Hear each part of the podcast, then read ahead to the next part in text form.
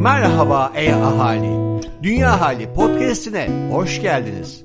Burada sadece iklim krizinden değil, havadan, sudan da konuşuyoruz. Yuvamız, dünyamızdan bahsediyoruz.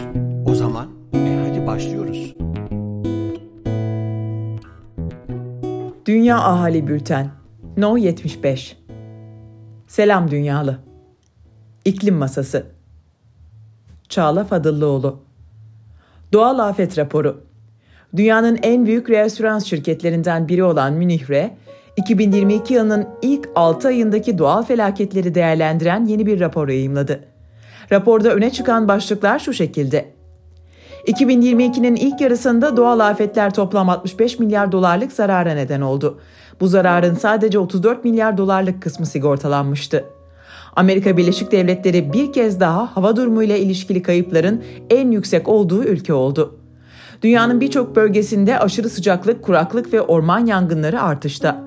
Sanayide soğutma suyu eksikliğinden kaynaklanan üretim kayıpları gibi etkiler zamanla ortaya çıkacağı için sıcak hava dalgası ve kuraklığa bağlı toplam kayıplar hakkında kesin bir sayı söylemek henüz olanaklı değil. Dünya Limit Aşımı Günü bu yılki Dünya Limit Aşımı Günü 28 Temmuz olarak belirlendi. Yani 28 Temmuz itibariyle dünyanın bir yıl içinde yerine koyabileceği kaynakları tüketip bir sonraki yıldan kullanmaya başladık. Bu tarihin yıldan yıla biraz daha erkene çekiliyor olması endişe verici. Türkiye'nin limit aşımı günü bu yıl 22 Haziran'a denk geldi. Limit aşımının günü bağlamında en kötü ilk iki ülke 10 Şubat'la Katar ve 14 Şubat'la Lüksemburg.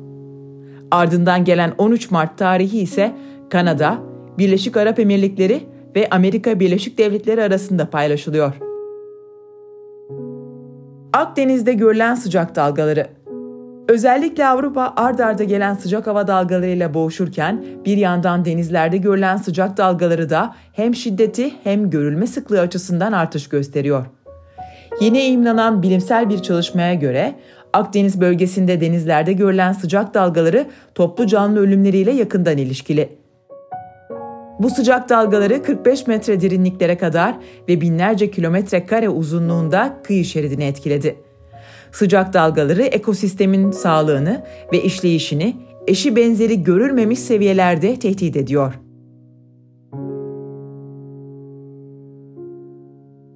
Köşe bucak dünya. Profesör Doktor Levent Kurnaz. Sosyal deney düşüncesi aklımda olmadan geçen hafta bir paylaşım yaptım.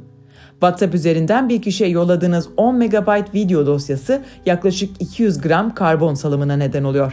100 kişinin telefonuna giden 10 MB video 20 kilogram karbon salımı demektir. Lütfen çok kişinin üye olduğu gruplara büyük dosyalar göndermeyin. Gerekirse linkini verin. Merak eden açar. Bu paylaşıma değişik platformlarda o kadar değişik yorumlar geldi ki bunları paylaşmanın bilgi verici olacağını düşündüm. Vurgumuz mesajı indirmenin ne derece vakit aldığından ziyade ne derece fazla karbondioksit salımına yol açacağı üzerine. Şimdi buna itiraz eden kişilerin düşüncelerini sıralayalım. 10 MB video dosyasının salımı 200 gramdan çok daha azdır. Hesap yanlış.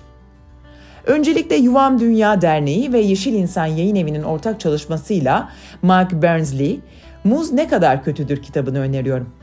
Bu kitap diş fırçalamaktan uzaya gitmeye kadar yapılabilecek çoğu şeyin karbon ayak izini bizlere anlatıyor. Elbette burada dikkat etmemiz gereken iki önemli nokta var. İlki karbondioksit salımı ve mesajın doğaya verdiği tek zarar değil. Yaşam döngü analiziyle o mesaj nedeniyle salınan tüm kimyasallardan kullanılan su miktarına kadar diğer tüm çevresel etkenlere de ulaşmak mümkündür. İkincisi de gene yaşam döngü analizi bize herhangi bir eylemin ya da ürünün tüm çevresel ayak izini verir ama o analize bizim de sınırlarımızı söylememiz gerekir. Mesela sadece benim o mesajı yazıp gönder düğmesine basana kadar ki ayak izini merak ediyorum diyebilirsiniz. Dolayısıyla bu analizlerde kabul edilen sınırlar son derece önemlidir. Önce büyük devletler ve şirketler salımlarını durdursun. Sen sonra gel benim video indirimime karış. Hepimiz sistemin bir parçasıyız. Bu nedenle kendimizi dışarı bırakarak sistemin değişmesini beklememiz saflık olur. Tüm sistem değişir ama ancak hepimiz bu değişimin bir parçası olursak. Değişim her zaman bireyden ve bireyin talep etmesinden başlar. Halinizden memnunsanız sorun yok. Ama eğer değilseniz değişmek ve çevrenizdekileri de değişmeye ikna etmek zorundasınız. Çünkü sizin de tek başınıza değişmeniz bir şey ifade etmez. Ancak birlikte başarabiliriz. Yeşil Köşe Konuk yazar Hakan Bulgurlu Bir fincan kahvenin 40 yıl hatırı var. Peki ya ömrü?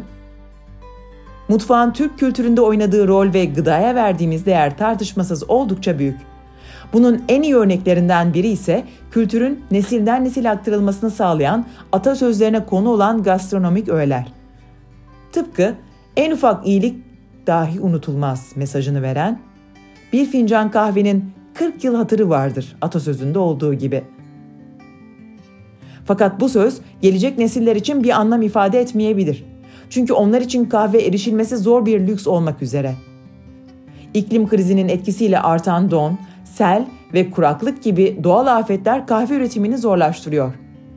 En büyük kahve üreticilerinden Brezilya, Kolombiya, Endonezya ve Vietnam gibi ülkeler iklim krizinden en çok etkilenen bölgeler arasında. Örneğin geçtiğimiz yıl Brezilya'da görülen aşırı iklim olayları sonucu üretimin etkilenmesiyle kahve fiyatları %70 artış kaydetti. Kahve yaşadığımız ve yakında daha da şiddetleneceği tahmin edilen gıda krizini ifade etmek adına küçük bir örnek. Buğday, çikolata, avokado ve şeftali. İklim krizinin artan etkileri gıda üretimini dünyanın hemen her yerinde güçleştiriyor. Sanılanın aksine burada asıl endişe bu ürünler olmadan hayatımıza devam edip edemeyeceğimiz değil. Tek geçim kaynağı tarım olan kesimi bekleyen risk ve daha da güç hale gelen gıdaya eşit, adil ulaşım. Dünyada yaklaşık 120 milyon insan geçimini kahve üretiminden sağlıyor. Dolayısıyla kahve üretimini riske atan her etken 120 milyonun da ekonomik ve sosyal güvenliğini tehdit ediyor. Birleşik Milletler Gıda ve Tarım Örgütü'ne göre küresel olarak gıdaya erişim riskiyle karşı karşıyayız.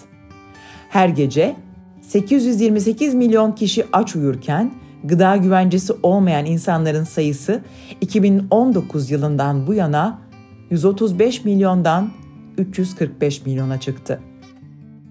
Jeopolitik gelişmelerin yanı sıra gıda krizini körükleyen ana nedenlerden biri de yıllar içinde sıklığını ve şiddetini artırarak tarım faaliyetlerini sürdürülemez hale getiren iklim krizi. Örneğin Delhi'de hava sıcaklığının 50 dereceye yaklaşmasıyla ekinlerin kuruması, hükümetin buğday için başlattığı ihracat yasağının genişletmesine yol açtı. Tüm bu gelişmelere rağmen her yıl üretilen gıdanın üçte biri israf ediliyor. Birleşmiş Milletler sürdürülebilir kalkınma hedeflerinden ikincisi 2030 yılına kadar açlığa son vermek. Fakat mevcut tablo ve geleceğe dair öngörüler bugüne kadarki kazanımlarımızı kaybetme riskiyle karşı karşıya olduğumuzu gözler önüne seriyor. Dünya genelinde gıda güvenliğini sağlamak için üretimden dağıtıma tüm gıda süreçlerini gözden geçirmek zorundayız. Örneğin beslenme şeklimiz. Döngüsel ve rejeneratif üretim yaklaşımının benimsenmesi, çiftçilerin gübre kullanımı ve saklama koşulları konusunda eğitilmesi, desteklenmesi, tarımın sürdürülebilir dönüşümü için büyük ölçekte atılabilecek adımlardan sadece birkaçı. Her şeyden önemlisi ekosistem üzerindeki olumsuz etkilerimizi azaltmak için kararlı olmalı, harekete geçerek tüketim alışkanlıklarımızı değiştirmeliyiz. Yoksa bir fincan kahvenin ömrü hatırından çok daha kısa olacak. İlham veren girişimler. Yeşil İş Ödülü finalisti Zero. Kagider ve Yuvam Dünya İşbirliği ile bu yıl ikinci kez düzenlenen Yeşil İş Ödülü kapsamında bu hafta dergimizde Yeşil İş Ödülü finalistlerinden Zero'nun kurucu üyesi Büşra Nazlı Erten'i konuk ediyoruz. Türkiye'nin ilk ve tek plastik atıksız ev temizlik ürünleri markası olarak yola çıkan Zero'nun vizyonu, daha sürdürülebilir bir dünya isteyen insanlara bir çözüm sunmak. Henüz bunu hayal etmeyenlerde de farkındalık oluşturmak. Kendisiyle yaptığımız röportajı okumak ve Zero'yu daha yakından tanımanız için sizi dergimize davet ediyoruz. Diliyoruz ki genç kadın girişimcilerin hikayeleri tüm ahaliye ilham olsun. Haftaya görüşmek üzere. Sevgiyle kalın.